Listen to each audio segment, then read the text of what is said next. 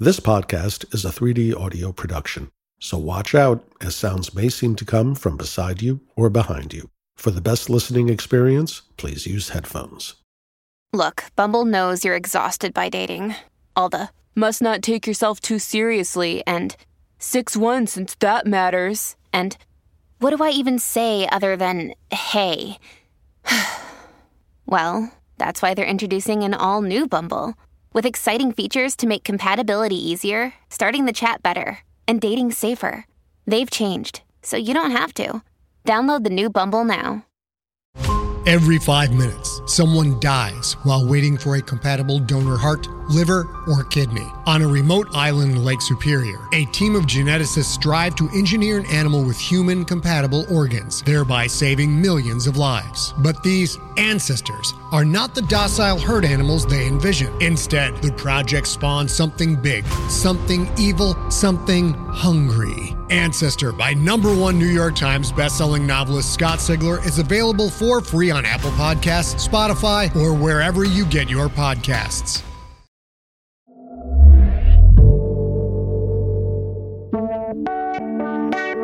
Realm presents Orphan Black, The Next Chapter, Season 2, starring Tatiana Maslany, Jordan Gavaris, Evelyne Brochu, and Kristian Bruun. Episode 8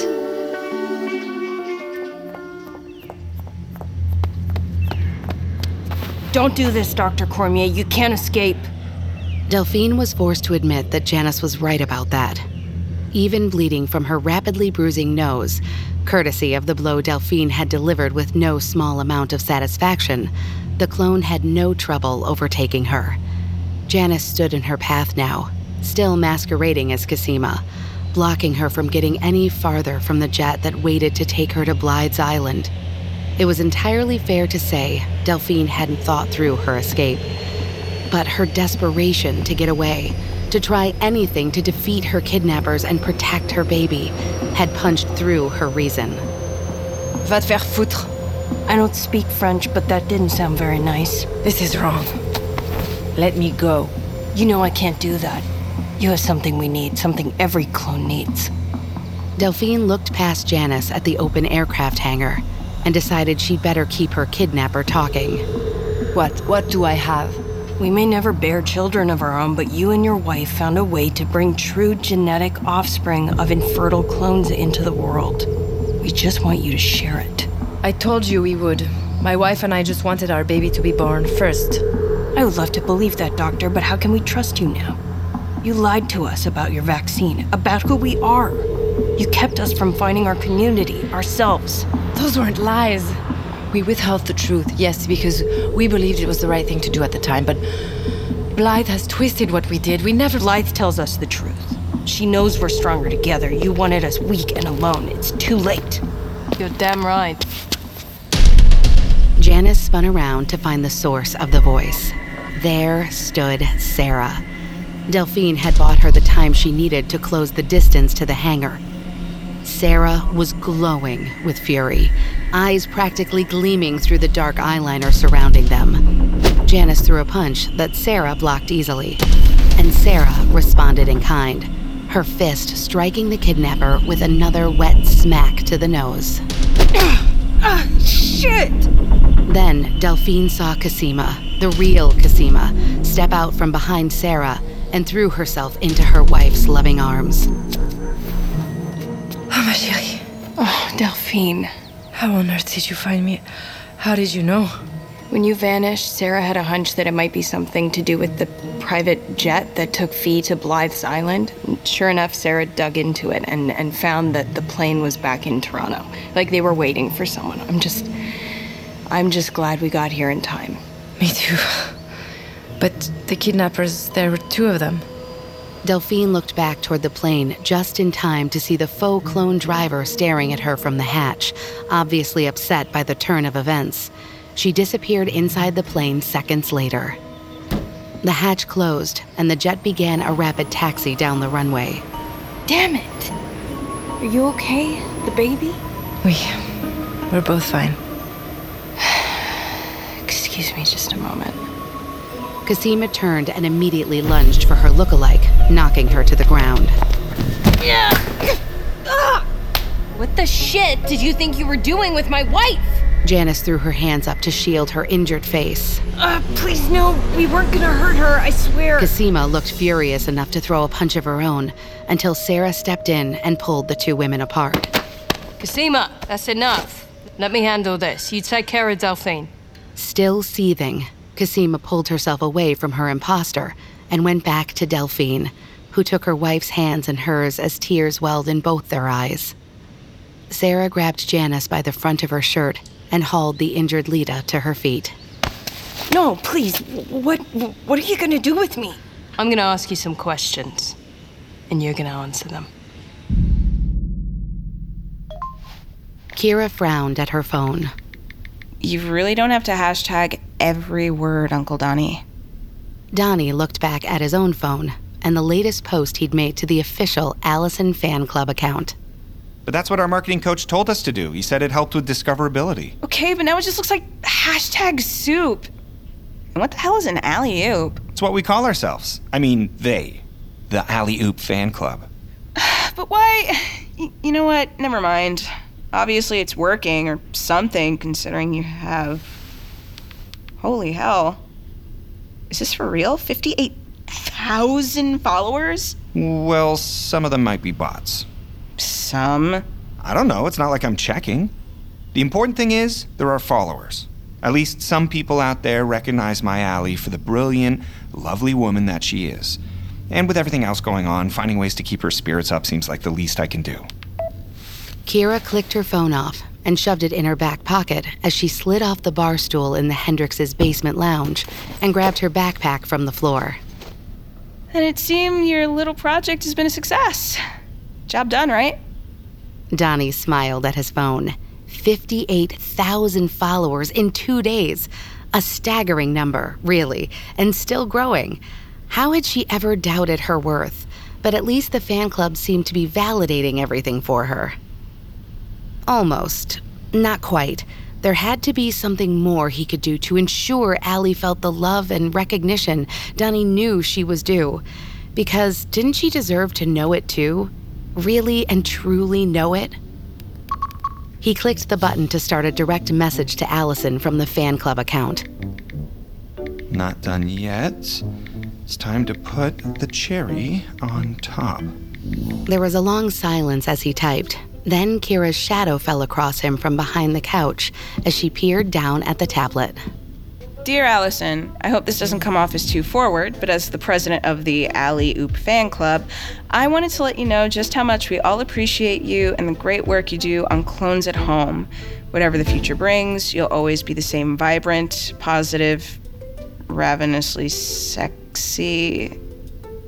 Uncle Donnie, what the hell do you think you're doing? I'm just giving her one last boost. This way, it's not just coming from me, it's coming from all 58,000 alley oops around the world. He finished typing, signing off as Ed, and sent the message. There. And sent. You're flirting with your own wife. Well, yeah, I do it all the time. But you're pretending to be someone else. Sometimes I think it means more coming from a stranger, you know? Besides, it's not like she's gonna answer. They both stared as an ominous set of ellipses appeared in the message bubble, indicating that Allison was typing back.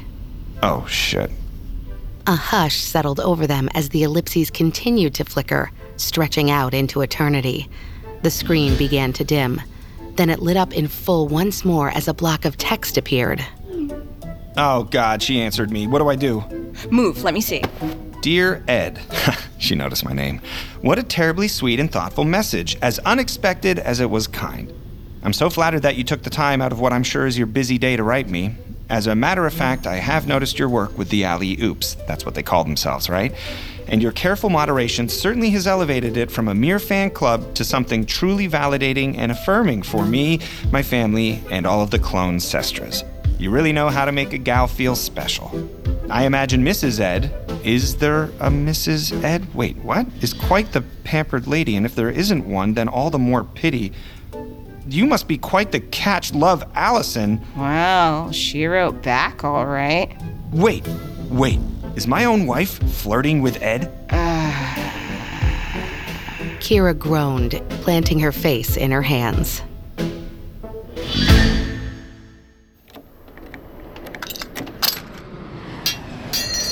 Sarah made short work of the lock for the small office inside the otherwise empty Tethys hangar and seated Janice in the corner behind its desk.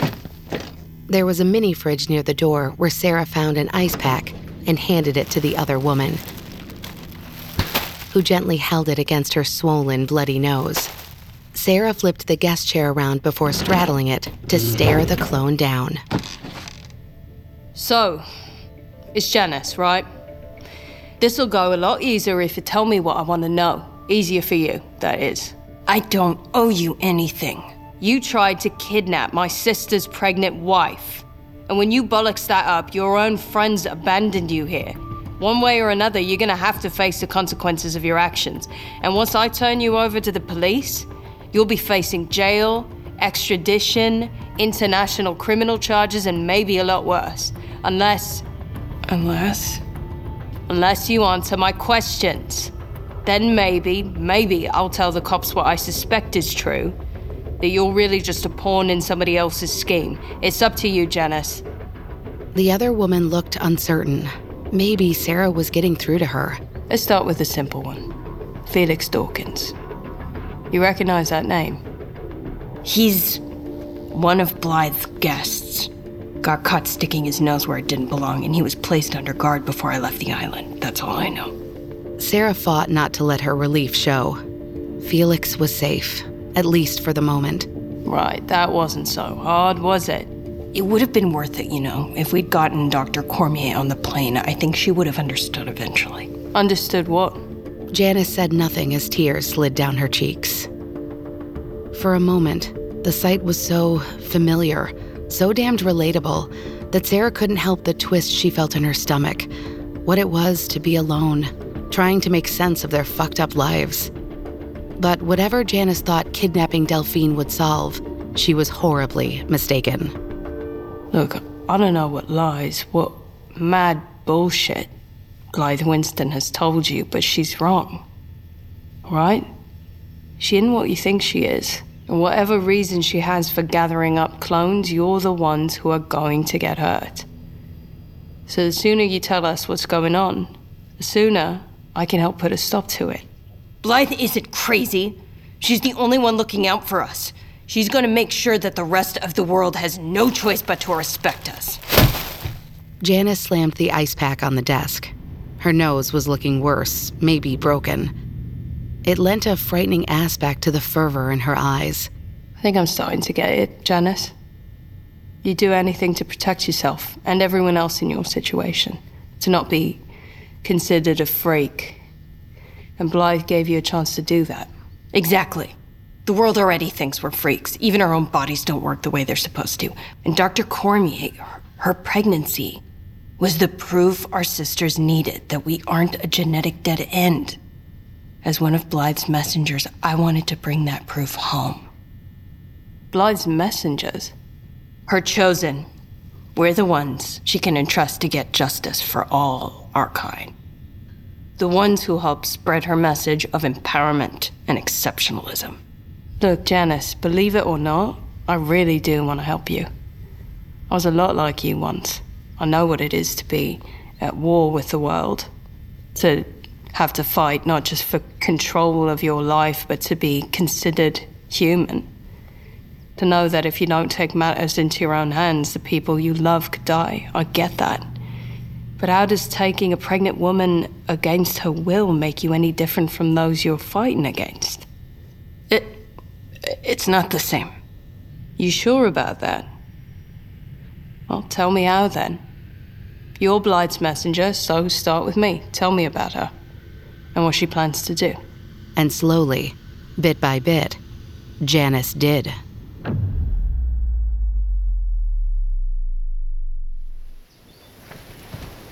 Standing in Blythe's office was starting to feel more and more like being in a warlord's stronghold. Gone was the usual Zen like tranquility with which she projected authority over the rest of Haven. Here, she dominated with an edge to her voice and her movements. Blythe scowled when Natalie interrupted their meeting unannounced and marched straight to her boss. The assistant angled her shoulders in a way that she probably thought would discourage Vivi from eavesdropping. I'm sorry, Blythe. I'm afraid the Toronto mission didn't go as planned. The team is returning empty handed, and Janice was captured by the target's friends. Vivi fought her instinct to lean in closer, or let any reaction at all show on her face.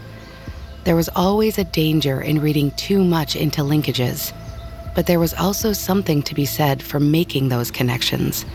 Sometimes, there really wasn't such a thing as a coincidence especially when the news led Blythe to smash her fist into her desk and leave it there as her anger rippled, palpable, through the air. Then Blythe composed herself and turned back to her assistant. Thank you, Natalie. See what you can learn about what happened to Janice. Vivi waited until Natalie had left the office before speaking up. Something I can help with? We needed proof. We needed to be able to offer hope to our sisters. Blythe strode over to a wall of flat screens and called up what appeared to be a chart of some sort, and then a fuzzy black and white image, a prenatal sonogram. Vivi's feet carried her forward despite the dread building in her gut. Hope? Yes, that we aren't cursed. We aren't doomed. Our sisters were designed to be infertile. Yet another bombshell the Sestras withheld from us. Out of the nearly 300 of us created, only two have been able to conceive and carry children. Blythe flicked through the documents on the screen. A clone with bleached, unruly hair appeared. Helena. She was baring her teeth at the camera in an awkward smile as she hugged her twin boys to her. Blythe swiped away Helena and called up Sarah, arms protective around her daughter as she stared forward, defiant and challenging with dark eyes. Blythe jumped back to the sonogram and a complicated series of medical charts that Vivi had to squint to see the names on. Delphine Cormier, Cosima Niehaus, but someone has found a way around the infertility, the two who vaccinated all of us in the first place, and have kept the secret of how they achieved their miracle to themselves. More proof that they can't be trusted. Vivi tilted her head to the side as she tried to make sense of the charts before her and felt the muscles in her gut tighten. Felix had told her Blythe had been very interested in Delphine's pregnancy. Now she knew why. Blythe, what does this have to do with um, sending a team to Toronto? We were going to bring Delphine to Haven, of course. Help her to see the error of her ways. Give her the opportunity to begin making amends by sharing a miracle that rightly belongs to all of us. Blythe picked up a folder resting on her desk and handed it to Vivi. We'll circle back to Dr. Cormier in due course. I have a different task for you right now. I want you to begin planning the messenger missions. That's the dossier of the first target. I want the mission ready to go in a week. Vivi didn't open the folder. That isn't much time. Blythe smiled at her. I have faith in you, Vivi.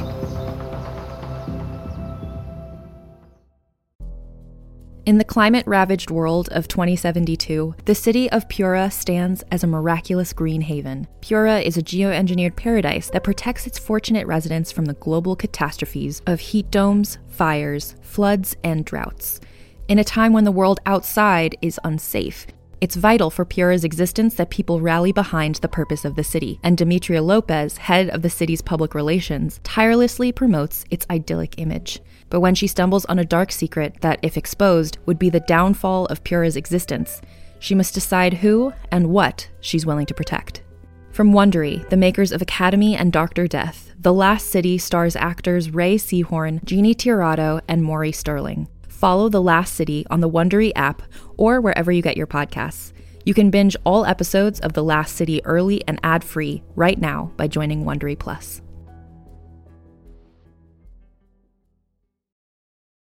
Hey there, this is Justin Bartha. I made a funny new podcast, King of the Egg Cream. It has the greatest cast in the history of podcasts with actors like Lewis Black. I'm torn by my feelings for two women. Bobby Cannavale. You can eat it, or if someone hits you, you can put it on your cut. Melanie Lynskey, I wonder what these marvelous things are that look just like boiled chicken feet. Jason Ritter, I can break things and pick locks and kill people. Michael Stuhlbarg, The whole point is to inspire people that they should make themselves better. Ari Graynor, No, don't whet its appetite. What are you, an idiot? me, Justin Bartha, That's not just any egg cream, that's a Lemke's special. and all narrated by the hilarious Richard Kind. This is the story of Harry Dalowitz and how he rose from nothing to become New York's King of the Egg Cream. So if you like funny true stories, come listen to King of the Egg Cream, available wherever you get your podcasts. Cosima couldn't keep her hands off her wife. Not even in, like, a crude way, though she couldn't deny that pregnancy had enhanced Delphine's physique with a certain glow, a softness, an irresistible squish and strength and radiant power that set a fire low in Cosima's belly. But now, it was something more possessive, protective, fierce, that had her rubbing Delphine's back, entangling her fingers in wavy gold hair, and kissing her temple and forehead and the crown of her head every chance she had. No, right now, Cosima wanted to defend. She wanted to guard her wife jealously and tear down anyone who dared to threaten her. Delphine nestled back against her in the big, cozy chair they'd claimed while they waited for everyone else to arrive. I'm quite all right, you know. And I promise I won't vanish into smoke. Cosima kissed the top of her head as she squeezed Delphine's thigh. I, I'm not taking any chances.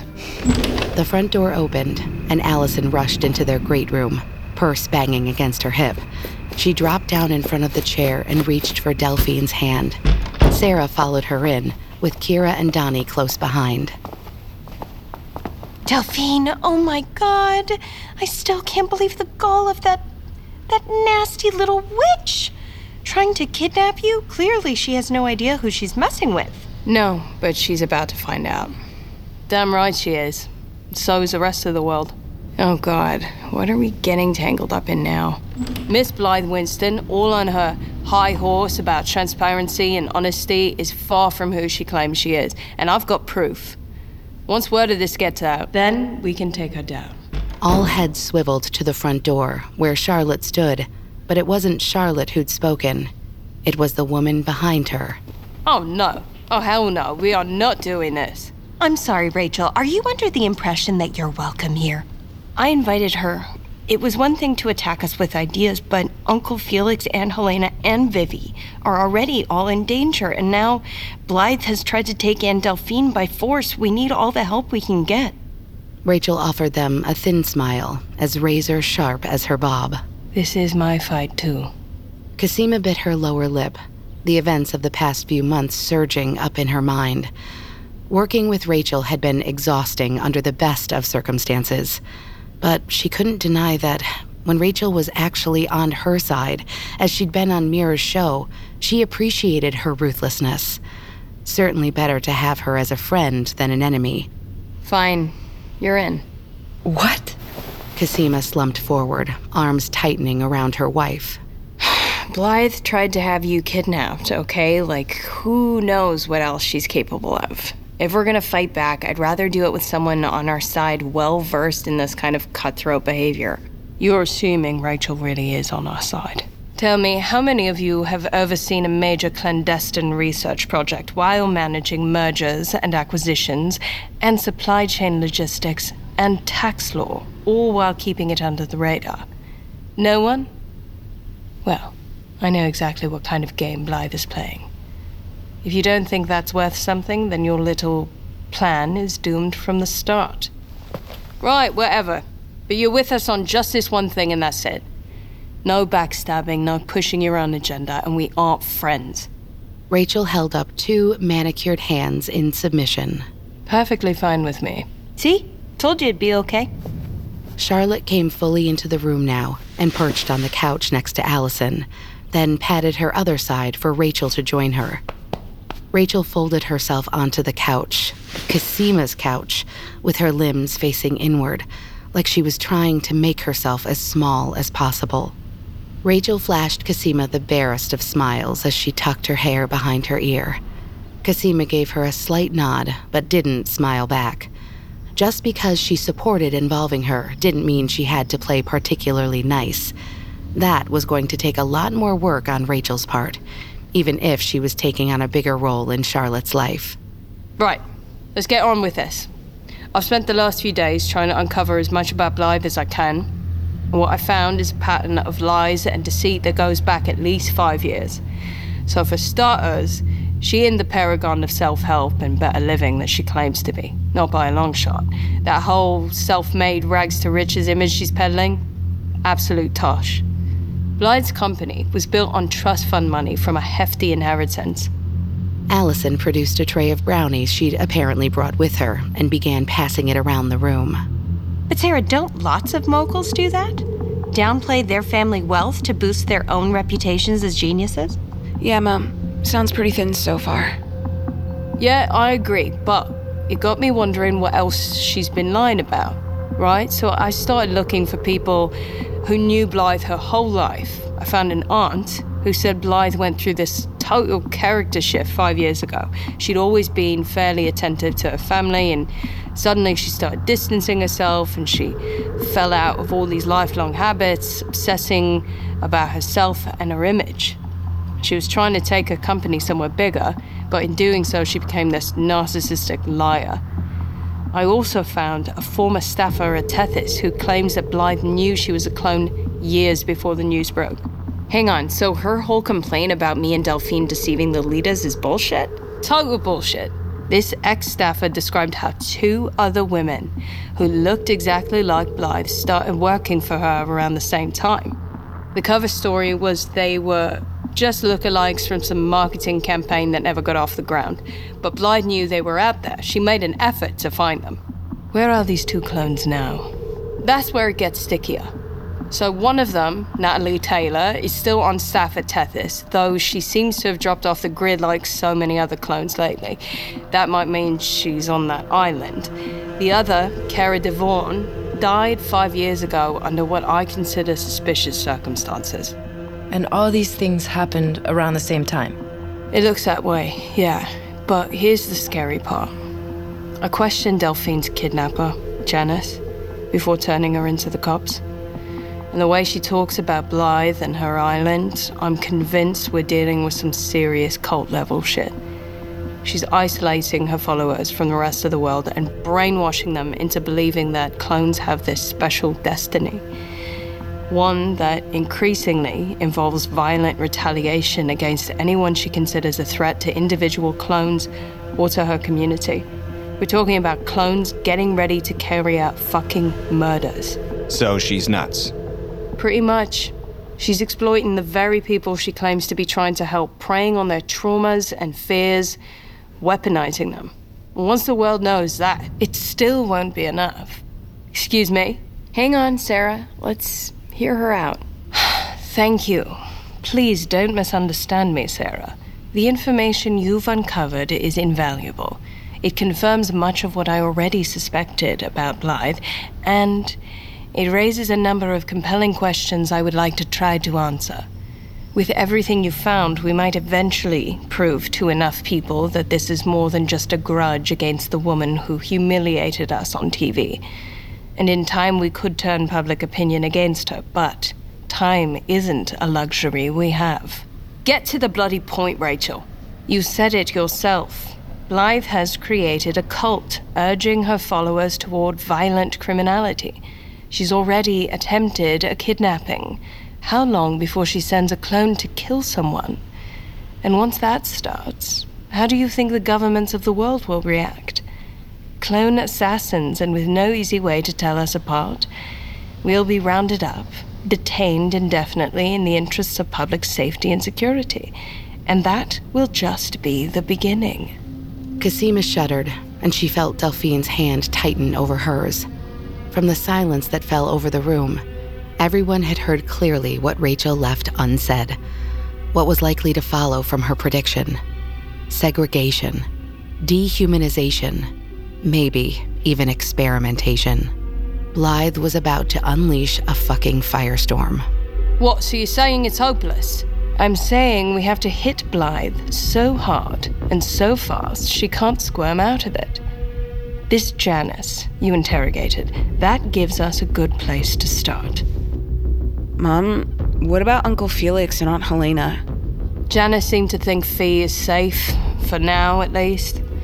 She didn't know anything about Helena, but I think we can trust her to take care of herself and him. While Kira and Sarah spoke, something passed between Charlotte and Rachel that set Cosima's curiosity tingling. It was Charlotte who spoke up. Janice, that's it. That's how we stop her. We don't aim for Blythe, we target her followers. Helena strolled openly through the Haven compound, one more clone among many. She donned yoga pants she'd found in a supply shed and tied her hair back to better blend in. She'd wanted to finish her recon before she broke Felix out, to be sure she knew the safest way back to the beach. But then she spotted Blythe herself, walking down a sandy path toward an extravagant mansion, escorted by two clones. Both of them wore baseball caps with the Tethys logo. Only one had that unmistakable mane of red hair. Vivi. Helena watched as the trio stopped at a fork in the path. Blythe spoke to her escorts and embraced each of them before she continued on to the big house, while Vivi and her companion took the other path. Silly Vivi. Working with their enemy was a bad move on her part.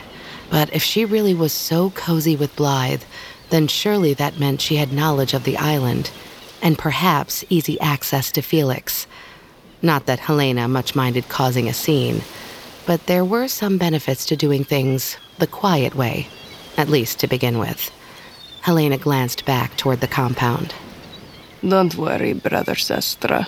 I free you soon. Her gaze turned back to Vivi.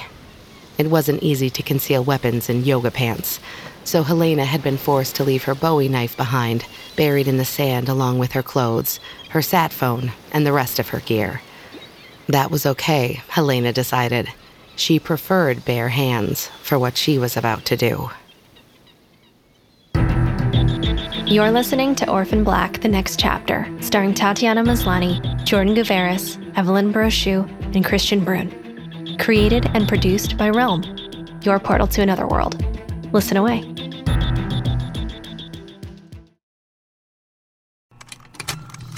Contained herein are the heresies of Radolf Burntwine, erstwhile monk turned traveling medical investigator.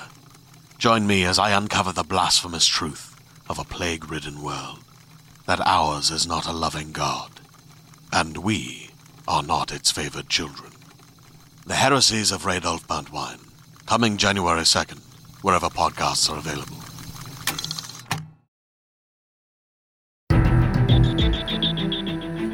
Orphan Black The Next Chapter, Season 2, is executive produced by Tatiana Maslany and stars Tatiana Maslany, Jordan Gavaris, Evelyne Brochu, and Kristian Bruun. Based on the television series Orphan Black, produced by Boat Rocker Studios. Written by Malka Older, Madeline Ashby, Helly Kennedy, E.C. Myers, and Lindsay Smith, and produced by Marco Palmieri and Haley Wagreich. Associate produced by Nicole Otto and Diana Foe and executive produced by Molly Barton, AMC Networks, and David Fortier, Ivan Schneeberg, and Jessica Shadlock of Boat Rocker. Performed by Tatiana Maslany, Jordan Gavaris, Evelyne Brochu, Kristian Bruun, Alyssa Zia, Vikas Adam, Taya Garland, Hudson Mako, Stephanie Shea, Daniel Bonjour, Stephanie Frame, Tiana Camacho, Kimberly Marable, and Nathaniel Kwaku. Directed and produced by Kaylin West. Sound design by Rory O'Shea. Additional editing by Corey Barton.